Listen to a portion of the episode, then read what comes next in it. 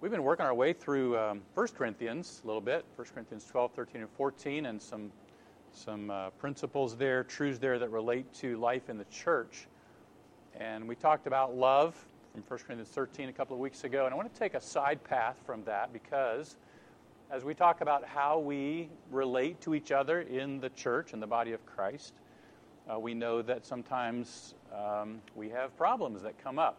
And there are times when we actually offend or wrong or hurt or sin against one another in the church. This happens, of course, in families, it happens with friends, and also happens in the church as well.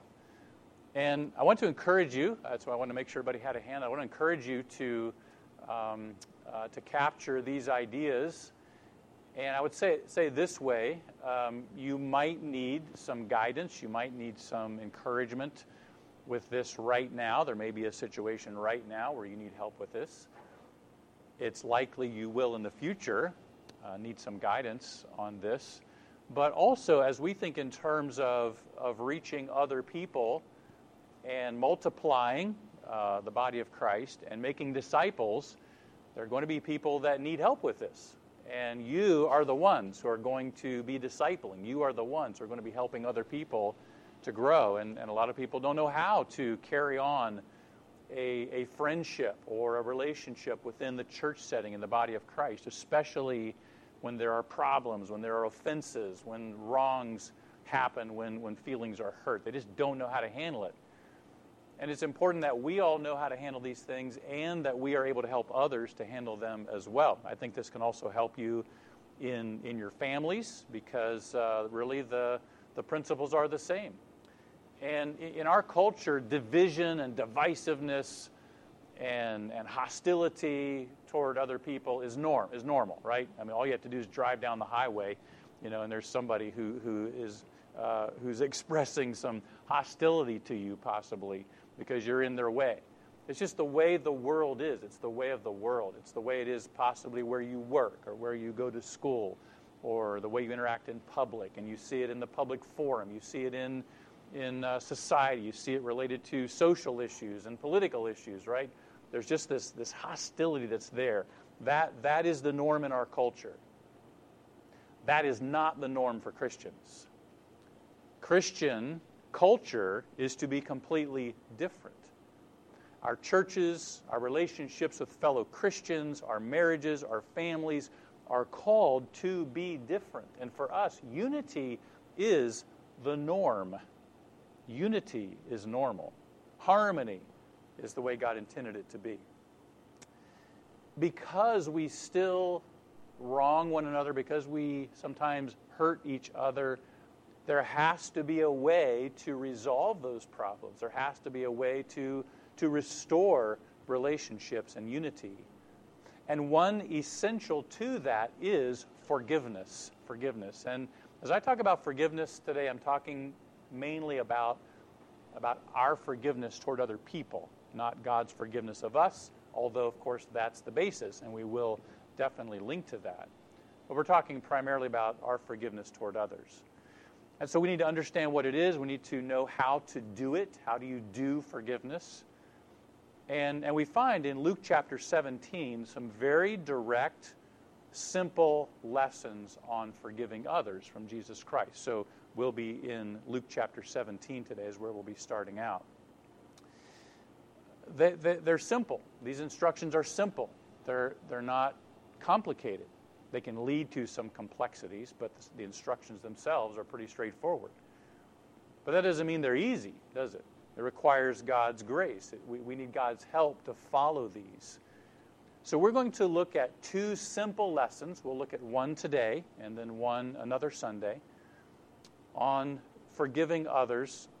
I want us to understand the meaning of each one and talk about how we implement them. So look with me at Luke chapter 17 uh, Jesus' words here in verses 3 and 4. He says, Take heed to yourselves. If your brother sins against you, rebuke him. And if he repents, forgive him. And if he sins against you seven times in a day, and seven times in a day returns to you, saying, I repent, you shall forgive him. You shall forgive him. Let's pray again. Let's just ask for God's direct uh, work in our lives as we look to his word today.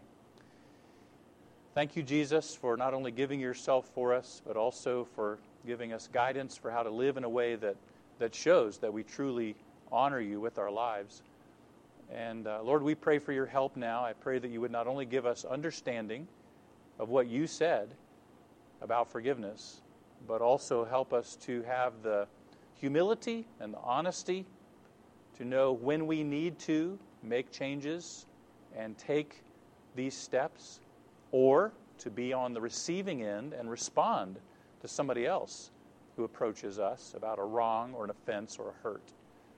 And then I pray for the grace, Lord, the, the spiritual energy to carry them out because it isn't always easy. So we pray for these things, and I ask for your help as we look together at your word today. In Jesus' name, amen. The simple lesson that we'll be looking at today, and I've tried to word these very simply to reflect the simplicity that Jesus included here, is forgive freely. Forgive freely. When Jesus said, Take heed to yourselves in Luke 17, verse 3, he is saying, Pay close attention to this area of your life. Pay close attention, give, give careful attention, he's saying, to what happens when somebody sins against you. So he's saying this is important, this is critical, this is essential that you know what to do. So pay careful attention to what happens when somebody sins against you. He says, if your brother sins, rebuke him. If he repents, forgive him. You can't get much more direct than that, right? So he, he stated this very directly and very clearly. And what can happen is when, when we've been offended or we've been hurt, it, raises sometimes intense emotions. And we tend to function and operate out of those emotions. Sometimes it, it raises complicated questions, and we will get to some of those, those difficult questions related to forgiveness, especially in the next message. But I don't want us to miss the simplicity of this, right? In all the complexity and the hurt and the emotion of, of being, being offended and, and then the idea of forgiveness, let's not miss the simplicity of what Jesus is saying here and not make it harder than it is. Listen to Jesus' words and consider how to obey them. I think that's what he means by take heed to yourselves. Listen to what he says and consider how to obey him.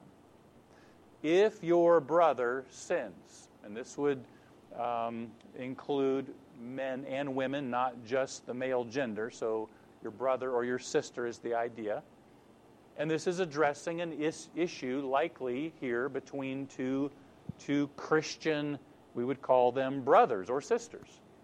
So he's talking about individuals primarily here who are saved. Do saved people sin against each other? Of course, that does happen, doesn't it? To sin means here, when he says if your brother sinned, it's not just doing something you don't like, not just something that annoys you or you disagree with. It means that you break one of God's commandments. So the person who does this is breaking one of God's commandments and it affects you. So, so sometimes we are just aware of somebody else's sin, and certainly we should try to come alongside that person and help that person deal with that sin. But what Jesus is primarily dealing with here is not just when you're aware of somebody else's sin, but when their sin directly affects you. Notice he says uh, in, in verse 3 if your brother sins against you, you may be looking at a translation that doesn't include the words against you in verse 3, but he does state them in verse 4 if he sins against you. So it is definitely in verse 4. So that's what he's talking about here is the scenario where you where somebody else commits sin, breaks one of God's commandments and that sin directly affects you personally. Should we be surprised when somebody sins against us?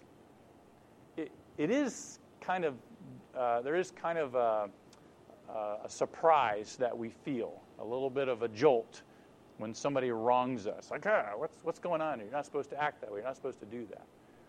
So there's a sense in which, in which there's a little bit of a shock sometimes when somebody sins against us. But should we be surprised? We shouldn't, should we? It is very common.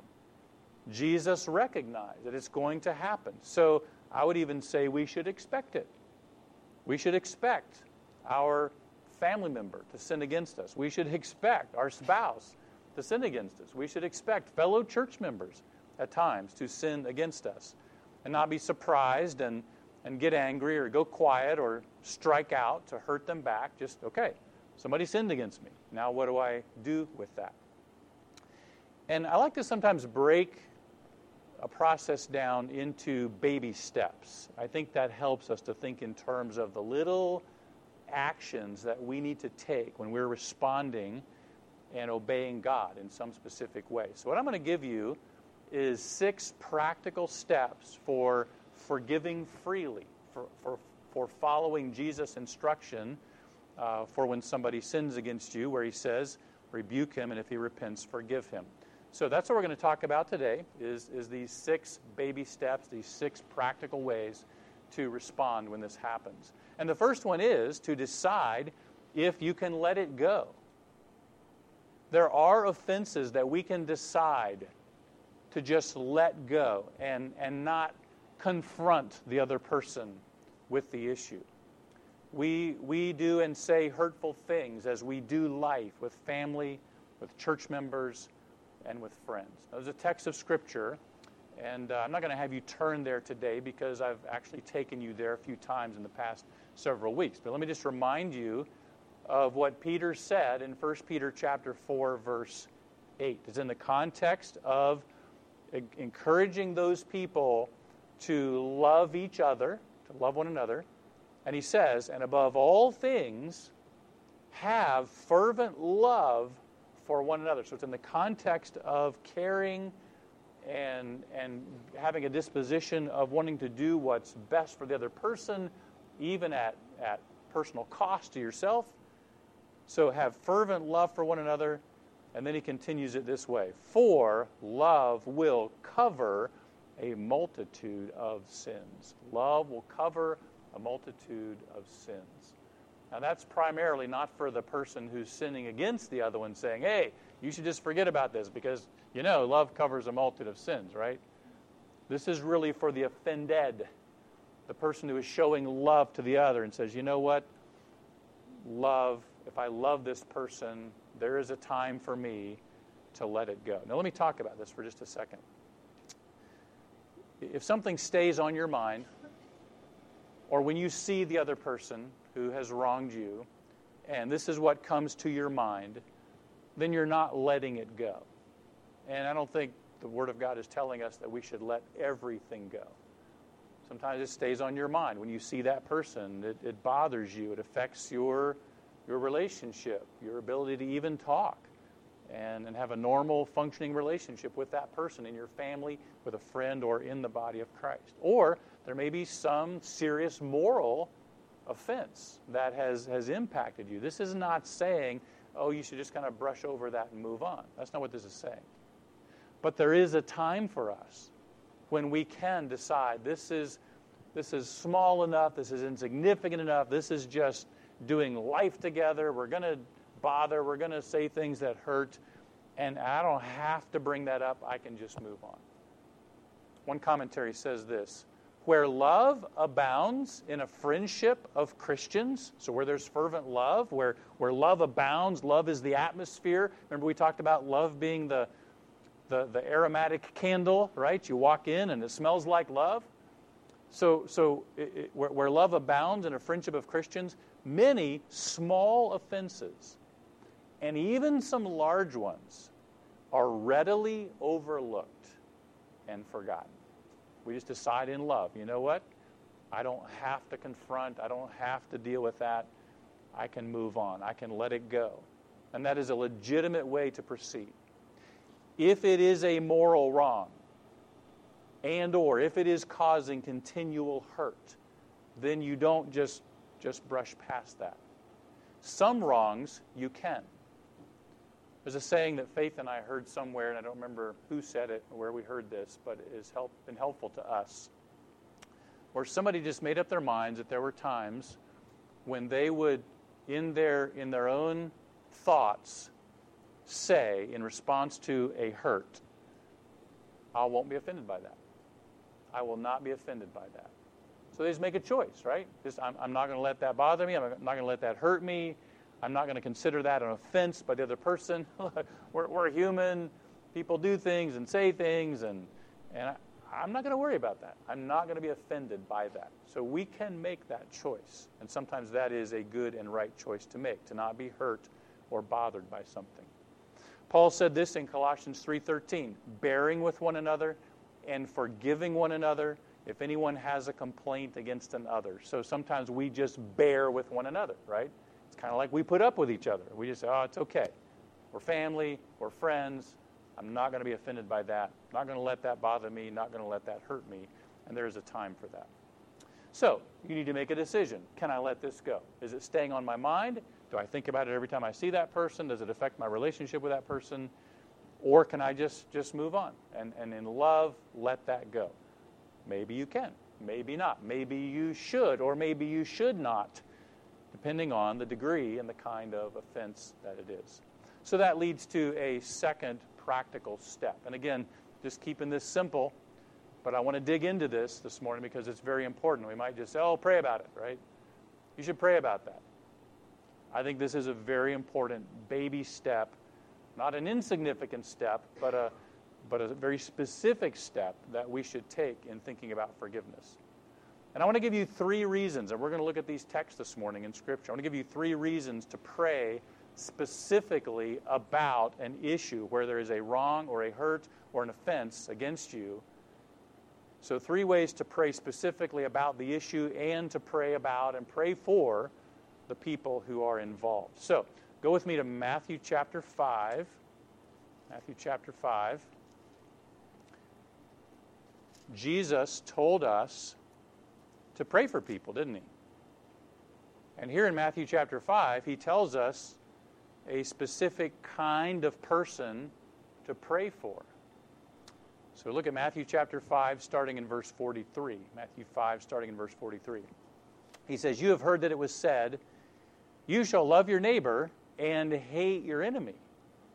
But I say to you, love your enemies, bless those who curse you, do good to those who hate you, and here it is pray for those who spitefully use you and persecute you.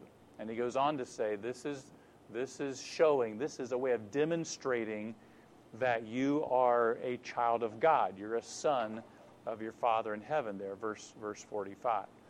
So Jesus is telling us not just to pray generally for people, but he's telling us to specifically pray for people who hurt us, people who are hostile to us. And, and here, I mean, this is, this is an extreme situation those who spitefully use you and persecute you. Well, if that's the extreme, if he's saying you should pray for somebody who persecutes you, who, who hunts you down and, and even may want to uh, imprison you or even take your life, then doesn't it make sense that we should pray for the lesser offenses? If we, if we pray for that great offense that someone may, may enact against us, isn't, doesn't it make sense that we should pray for those who, who have hurt us in some lesser way? And I think the answer is yes, we should. So, so prayer is one response to the hurt that someone causes you in praying for and praying about that person. And I would also add to this that prayer is an antidote for bitterness. Because if we are struggling with bitterness towards somebody, resentment for what they've done to us, the hurt and the, the problems they've caused us, praying for them is an antidote for bitterness. It gives our minds something positive and constructive and spiritually positive to do for that person. Now go to Philippians chapter 4. Philippians chapter 4. I think you have these uh, references in your notes to kind of help you track with me here. So, Philippians chapter 4. So, why should we pray about an issue where we've been wronged as well as for the people involved? First of all, because Jesus told us to pray for people who hurt us. Secondly, because, because Paul told us to pray about things that cause us to be anxious. And we see this in Philippians 4, verses 6 and 7. Be anxious for nothing, but in everything, by prayer and supplication with thanksgiving, let your requests be made known to God. And the peace of God, which surpasses all understanding, will guard your hearts and minds through Christ Jesus. What happens if somebody has, has wronged you? You think about it, don't you? It stays on your mind. You lie there at night and it's going through your mind. You're doing some work that may be sort of mindless. And you're able to think about things, and, and this person and what they've done to you comes to your mind. Something prompts a memory or, or a situation makes you think about that person, what they've done to you, and it's on your mind. Or if you are thinking about having a conversation with that person about this issue, that can create anxiety, right? And concern. It can be stressful. So here we're told to pray about things that cause us to be anxious. A problem with another person naturally causes tension and makes you anxious. And, and if you're facing a hard conversation, that produces stress. So, what should you do? Pray. Pray about the situation and pray for that person. And what's his promise? Well, there's the result of peace in your heart, the peace of God. So, make your requests known, include thanksgiving for what God is doing, how God is working, the hope that you have for reconciliation and restoration, and pray for that person. Now, go to James chapter 3. Because when we are working through a tense situation involving another person, we need help. And the help that God gives often comes to us in the form of wisdom. Wisdom. So we need to pray because Jesus told us to pray for other people who hurt us. We need to pray because it's a way of overcoming the anxiety and tension that we feel. And we need to pray because prayer is the way of getting the wisdom that we need to work through, talk through this difficult situation. And I want, to, want us to look at James chapter 3 because here we know at the beginning of James in chapter 1, he tells us to ask for wisdom for our trials, so we could certainly talk about that. But in James chapter 3, he's describing the kind of wisdom that God gives, and it relates directly to the problems we have with other people. So look with me at James chapter 3, starting in verse 13. Who is wise and understanding among you? So if you have wisdom, here's how you show it. Let him show by good conduct that his works are done in the meekness of wisdom. What characterizes the wisdom that God gives? A meekness, a humility, right? A submission to God, a, a genuine care for other people. Verse 14. But if you have bitter envy and self seeking in your hearts, do not boast and lie against the truth. In other words, if, if that's what's going on in your mind, this bitterness, this envy, wanting your own way, pushing people around, uh, that, that doesn't reflect the wisdom that comes from God. This wisdom, he says in verse 15, does not descend from above. In fact, it's earthly, sensual, and look, look at how, how serious this is. It's demonic. Uh, that self seeking, self serving approach does not come from God. In fact, it actually comes from Satan. Verse 16, where envy and self seeking exist, confusion and every evil thing are there. Now, look at verse 17. This wisdom that's from above, so the wisdom God gives you, is first pure, then peaceable, gentle, willing to yield, full of mercy and good fruits, without partiality and without hypocrisy. Now, the fruit of righteousness is sown in peace by those who make peace. So, again, the context of peace. Now, I won't go into the meaning of that verse, but the idea is this leads to peace.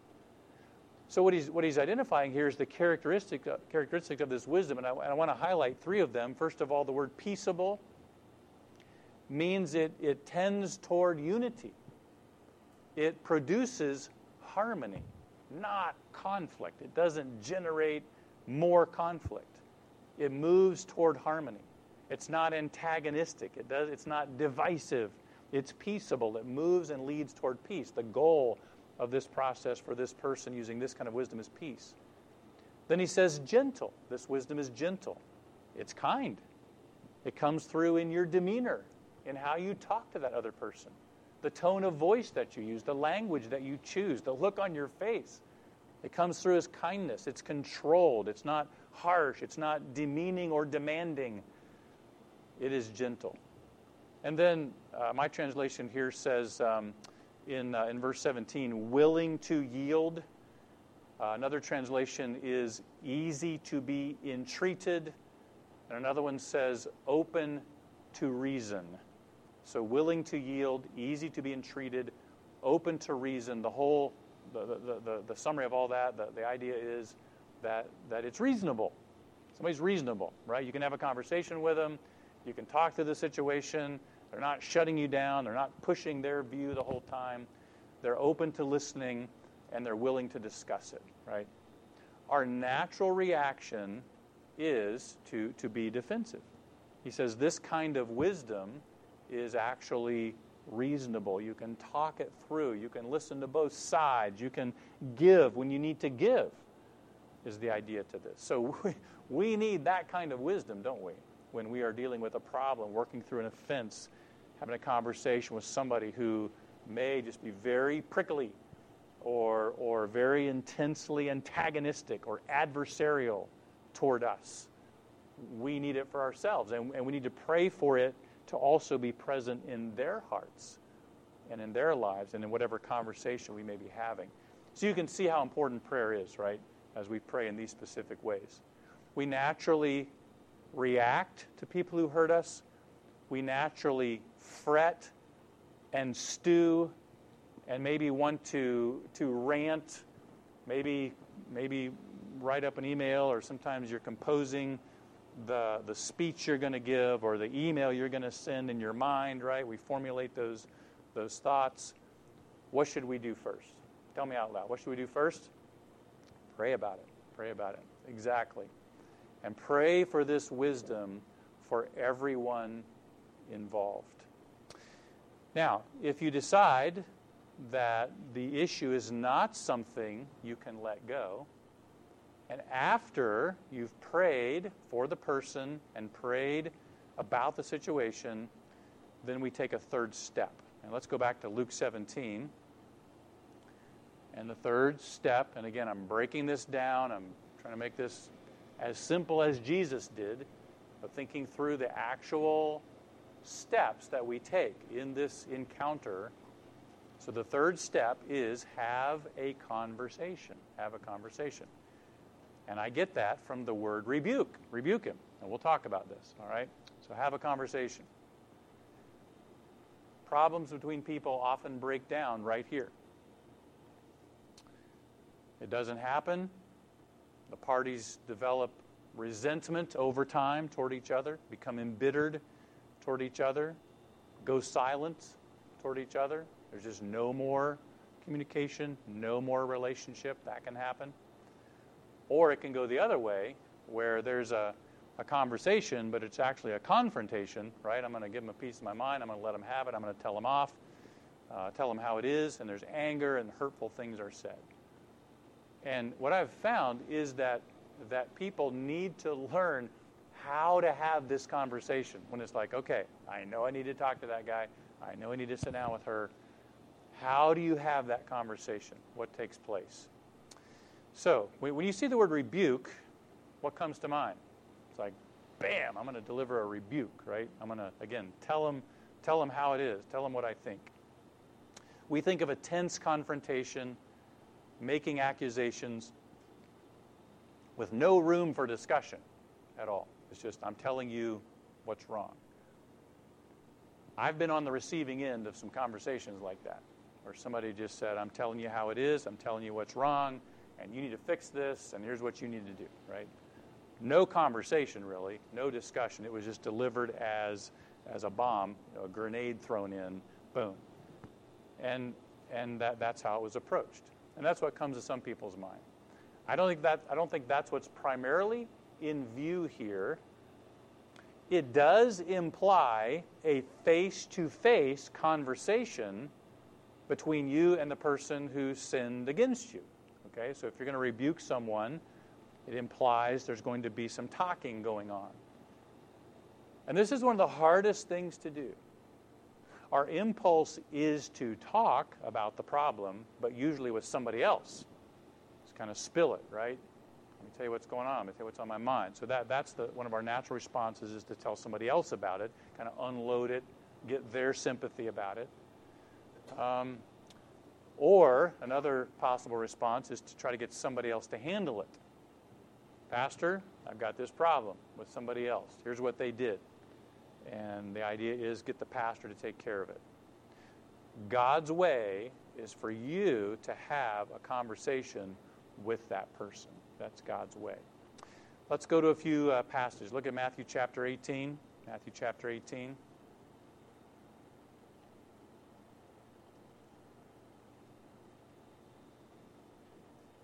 Verse 15. Matthew 18, 15. Sounds very similar, doesn't it, to what Jesus said, what's recorded in Luke chapter 17. Moreover, if your brother sins against you, there it is again, they've committed sin, and it's against you, it affects you. Go and tell him his fault between you and him alone. If he hears you, you've gained your brother. This is a conversation. This is two people getting together and talking about this issue, and you tell them the fault and, and the idea is if, if he listens to you, so here's what you have to say, responds in the right way, then the relationship is restored. The problem is reconciled. The relationship is restored. That's best case scenario. That's the idea. Listen to Proverbs chapter 25. You have these verses, I think, in your notes there, but just listen to what it says. Do not go hastily to court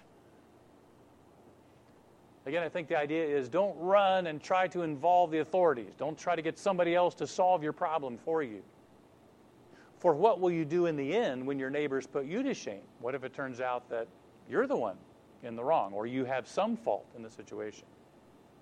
Proverbs 25 9. Debate your case with your neighbor. In other words, have a conversation, talk about the problem, try to work through it yourselves first do not disclose, the, disclose the secret to another. Don't share something private with somebody else first. Verse 10 Lest he who hears it expose your shame and your reputation be ruined. The emphasis here is on handling problems directly with someone. Don't jump to talking to somebody else. Don't jump to, to involving a higher authority who you're hoping will solve the problem for you. The idea is that, that you handle it yourself. And, and you need to ask for this conversation. I like to suggest words. And again, I'm, this is, I'm breaking this down. This is very simple, but again, sometimes people just don't even know how to, how to go about this. So, so for a few of these steps, I'm going to suggest some wording. You can just say to somebody, hey, I think it'd be good for us to talk. Can we get together? It's that simple, right? It might even be, it might even involve saying, you know, there, there's some tension here, or you know about the problem we have. It'd be good for us to talk. Can we meet up? Now, if they live in the same house, you probably don't have to make an appointment, right? If it's a family member, you can say, hey, can we take a walk or can we sit down and have a conversation, right? You don't have to schedule it for next week. But the idea is you, you initiate it and it's, it's brotherly, it's sisterly, hey, can, can we talk? I think it'd be good for us to talk. Can, can I meet with you? And the goal is understanding and reconciliation and unity and growth. Now, what if the person says no? What if they say no? Here's what I would encourage you to do go back to step two and pray about it. Go back and pray. Pray for the person, pray for yourself, pray for wisdom, pray for God to maybe give them a tender heart and a willingness to talk, right? So go back and pray about it. And, and then you can ask again and say, hey, you know what? I just, I, I've stepped back, I've prayed about this, and I just really want, want to talk with you. Would you please meet with me, right?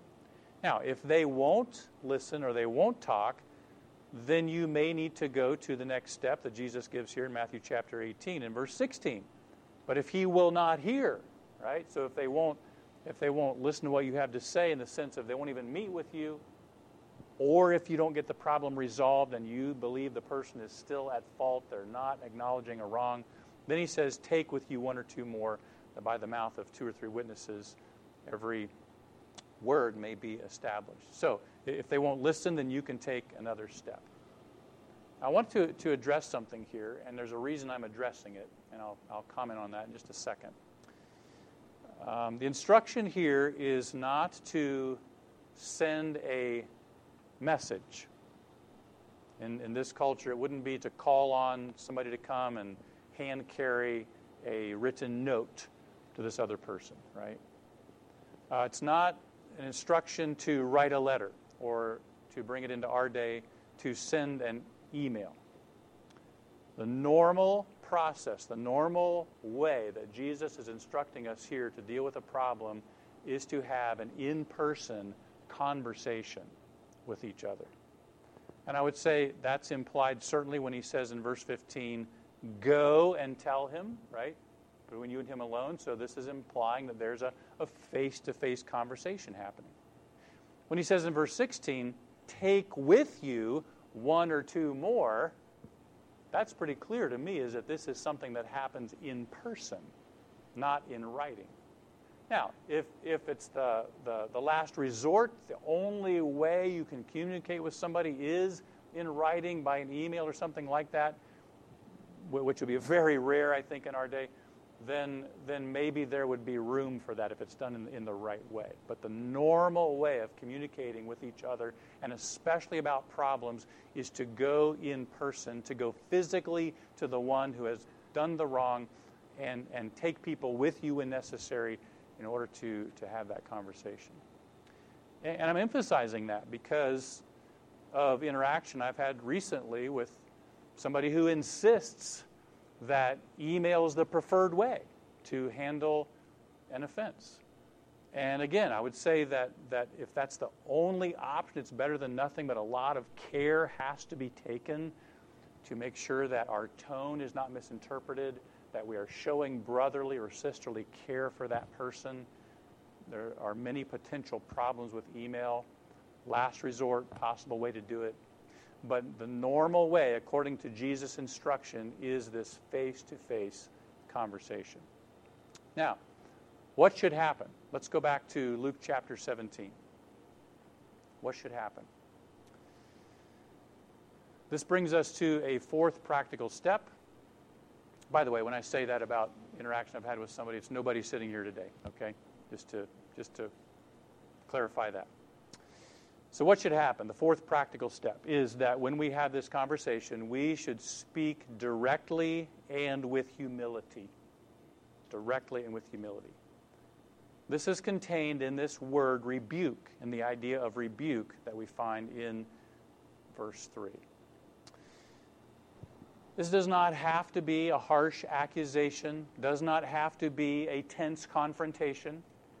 It may feel awkward, it may feel uncomfortable, but it doesn't have to be strong. It doesn't have to be intense, right? In fact, I think it's, it's best to approach it in as gracious and understanding a way as possible. Now, I want to unload a little more information on you here, so keep keep the thinking caps on, keep processing with me, because uh, Jay Adams shares some very interesting and helpful thoughts on this idea of what's what's uh, involved in the idea of rebuke here in Luke 17. Jay Adams is known for uh, counseling materials as well as preaching, um, instruction, and he's written a lot of materials on counseling, very helpful resources. And, and here's what Jay Adams says on Jesus' instruction to rebuke. Will you just track with me here and listen to what he says? According to Christ's words, the offended brother or sister does not try to bring a conviction on the offender, making charges and calling for repentance. We might call it an indictment, right? Like a prosecuting attorney brings an indictment against somebody. Rather, he must go first to the offender and rebuke him, and here, here are Adams' words, in a tentative manner. A tentative manner. Now listen to how he describes this. He says the word in Luke 17:3 is not the Greek word translated that we would translate convict like a prosecuting attorney would do. But the Greek word that means to rebuke tentatively, in other words, he first goes and explains the situation as he has perceived it or experienced it. Hey, this is what I saw, or this is what I think happened, or this is what you said. Here's how that impacted me. The tentative rebuke allows for discussion of the facts. So there's, Here's my perspective. Let's hear your side of this. Ultimately, this may more likely lead to a quick and easier reconciliation.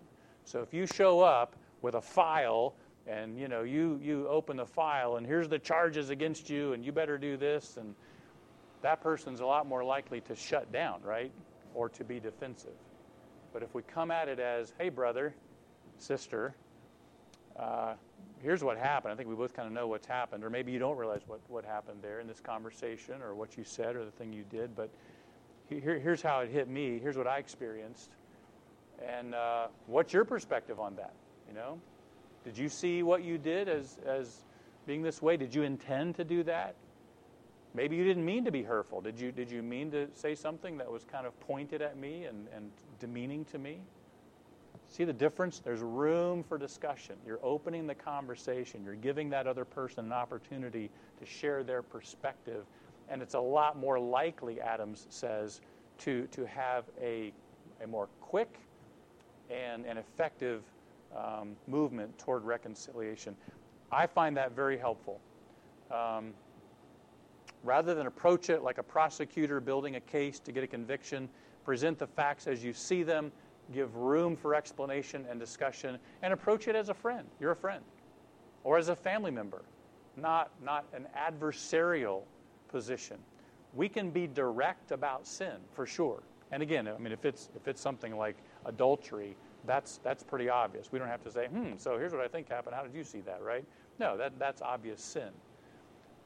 But many times we can give people an opportunity to, to respond and to explain. This has helped me a lot in counseling others and has helped me a lot in even our marriage and having conversations with each other as husband and wife. It, it relieves a pressure and it emphasizes the relationship. And if the other person is a believer, the Holy Spirit is already convicting their heart, right? And so it's not primarily about my feelings or about being right, but it's about the relationship, it's about unity in the family or in the body of Christ. And what happens is you actually become an agent, even if you are the wronged party, you become an agent in God's work of reconciliation. Look at Galatians 6. Galatians 6.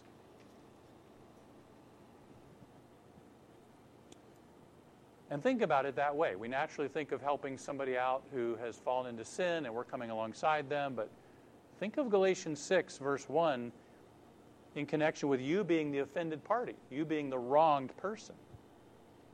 Galatians 6 1, Brethren, if a man is overtaken in any trespass, you who are spiritual, restore such a one in a spirit of gentleness, considering yourself, lest you also be tempted. That applies, doesn't it? And especially if, if you are would tend to respond out of anger or resentment because you've been hurt, then, then all the more we need to make sure we have that spirit of, of gentleness. We're concerned for our brother or sister who may be overtaken by a sin. And we're considering ourselves lest we be tempted to bitterness, anger, hostility, revenge, uh, pride that all can surface in, in these situations. And in doing so, we're fulfilling the law of Christ. Verse 2 says, What's the law of Christ? Love your neighbor, right? Love God, love your neighbor. So we love other people by doing this. So speaking directly and with humility is important and a very practical step here. The next practical step, back in Luke chapter 17, give the person space to think about it. Verse 3 says, If he repents, if he repents. So give them space to process what you've brought up and to respond. Now, they might say, you know what, you're absolutely right. I was wrong, and I'm so sorry, and will you forgive me? I mean, that's best case scenario. That's, that's ideal, isn't it? But, but repentance involves a change of mind, doesn't it? That's what the word means. It means to have a change of mind. So a person might immediately see it and respond, or they might not. And I think it's helpful to not demand an immediate response from them, but it, if they don't respond the way that you would like for them to right away, just to kind of step back and say, you know what? Uh, would you like some time to think and pray about this? Or would you take time to think and pray about this? And let's talk again in a few days. right? We don't have to demand that they immediately acknowledge, admit, and ask forgiveness, but give them time to process, pray for God to work, and allow that space for them to do so. I think that's a very helpful practical step. And then Jesus says, forgive, right? So if the person admits what they've done is wrong and they ask you for forgiveness, here's the instruction to forgive. And actually, forgiving, I've worded it this way, means to commit yourself to not hold the issue against that person or bring it up against that person, either to them or to anybody else. So forgiveness means you make a commitment. Really, you make a promise. That's what God does for us, isn't it? He promises forgiveness. And we commit ourselves. We promise to that person. We say, I forgive you. We promise to not hold the issue against them or bring it up against them. Remember, we're talking about two people here who are believers, and the, the offender, I encourage, when you're acknowledging wrong, to say, I was wrong, I sinned against you, or I wronged you, I hurt you. Will you forgive me? Will you forgive me? I don't think the Bible tells you you have to say those words, but I think it really helps. It moves that conversation along. It says, Will you forgive me? The person says, Will you forgive me? And then the offended party can say, Yes, I forgive you. Whether it's two eight year olds, eight year old and a 12 year old, or teenagers, adults, husband, wife, church members, friends, to get to that point in the conversation. Say, I was wrong when I did this. Will you forgive me? And the other person to say, Yes, I forgive you. Just like God does. That's what God does, right? He says, I forgive you in His Word. And He's making that promise to us. I will not hold this offense against you or bring it up against you to you, to myself, or to anybody else. Now, it's one thing to make the promise, isn't it? To say the words. Sometimes it's the practice of forgiveness that can be challenging, especially in our own minds, especially if it is a deep hurt, especially if it is a moral offense that impacts us. It can be hard to practice forgiveness, and we're going to talk more about that uh, the next time we look at this together. But initially, it's this promise, and we do so. We, we promise forgiveness and we practice forgiveness, like everything else we do in life that's hard, by the grace of God. God can give us the grace to do it and the wisdom to know how to do it. Let's remember, we don't forgive because people deserve it. Do you deserve God's forgiveness? Nope, and neither do I. Do people do we forgive people because they deserve it, because they've somehow earned their way back into our favor? Well, that's not how God treats us, is it? So is that how we should think about other people? Well, okay, finally you made up for this. So okay, sure, I'll I'll kind of forget about it. No. We don't forgive people because they deserve it, but because God commands it. His word tells us to and because Jesus provided for it. We can forgive, not because someone has somehow merited our favor or, or they've made up for what they've done to us, but because Jesus, by his precious blood, paid the full penalty for our sins when he died on the cross. And because of that, we can be forgiven. And because of that, we can say to somebody else, you know what? How can I hold this against you if God forgives you? I can't because of his, his great forgiveness. When you move toward someone who has wronged you, and you state the offense, and you work toward understanding, and you reach a place where there is repentance and forgiveness, you are just doing what God has done for you when I was in my teenage years and even early college years, uh, I'd been saved when I was younger, but uh, did not live a life of complete dedication to the Lord through those years. And I committed some sins, some pretty serious wrongs. I was dishonest with my parents. I had lied to my father repeatedly to escape getting into trouble. And, and there came a point where God was at work in my life, and I was, I was uh, coming clean with God and making, beginning to make some choices that would lead in a better direction by the grace of God. And I, I said, Dad, I need to talk to you. And uh, I, I kind of laid out what's been going on and that I'd been lying to him and uh, for those years. And I just said, Will you forgive me? Guess what he said? Yes, I forgive you. No, no conditions, no time period, no testing period. He just said, I forgive you. And you know what I knew in that moment? That God forgave me. I knew if my dad, my earthly father, could forgive me that freely, that completely, that my heavenly father for sure forgave me. And he was just doing what God had done for him, but in doing so, he was showing me what God is like. He was displaying for me the grace, the graciousness, the free forgiveness of God. So praise God for His forgiveness for our sins. And we can be like Him when we forgive others, can't we? Do you need to take any of these steps that we've talked about today? Is there someone who has wronged you and it's staying on your mind? You think about it when you see them. Will you think about and will you pray about how you need to take steps toward reconciliation? Do you need to respond to anyone with any of these steps?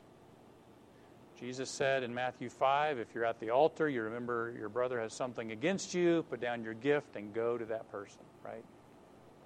So if there's a process of reconciliation and forgiveness that needs to happen with somebody else, and you're the one at fault, maybe they've initiated steps. Maybe you need to initiate those steps and go to somebody else.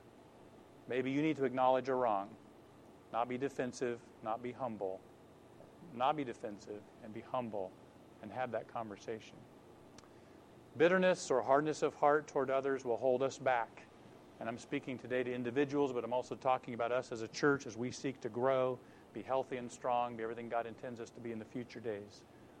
Bitterness and hardness of heart toward others will hold us back.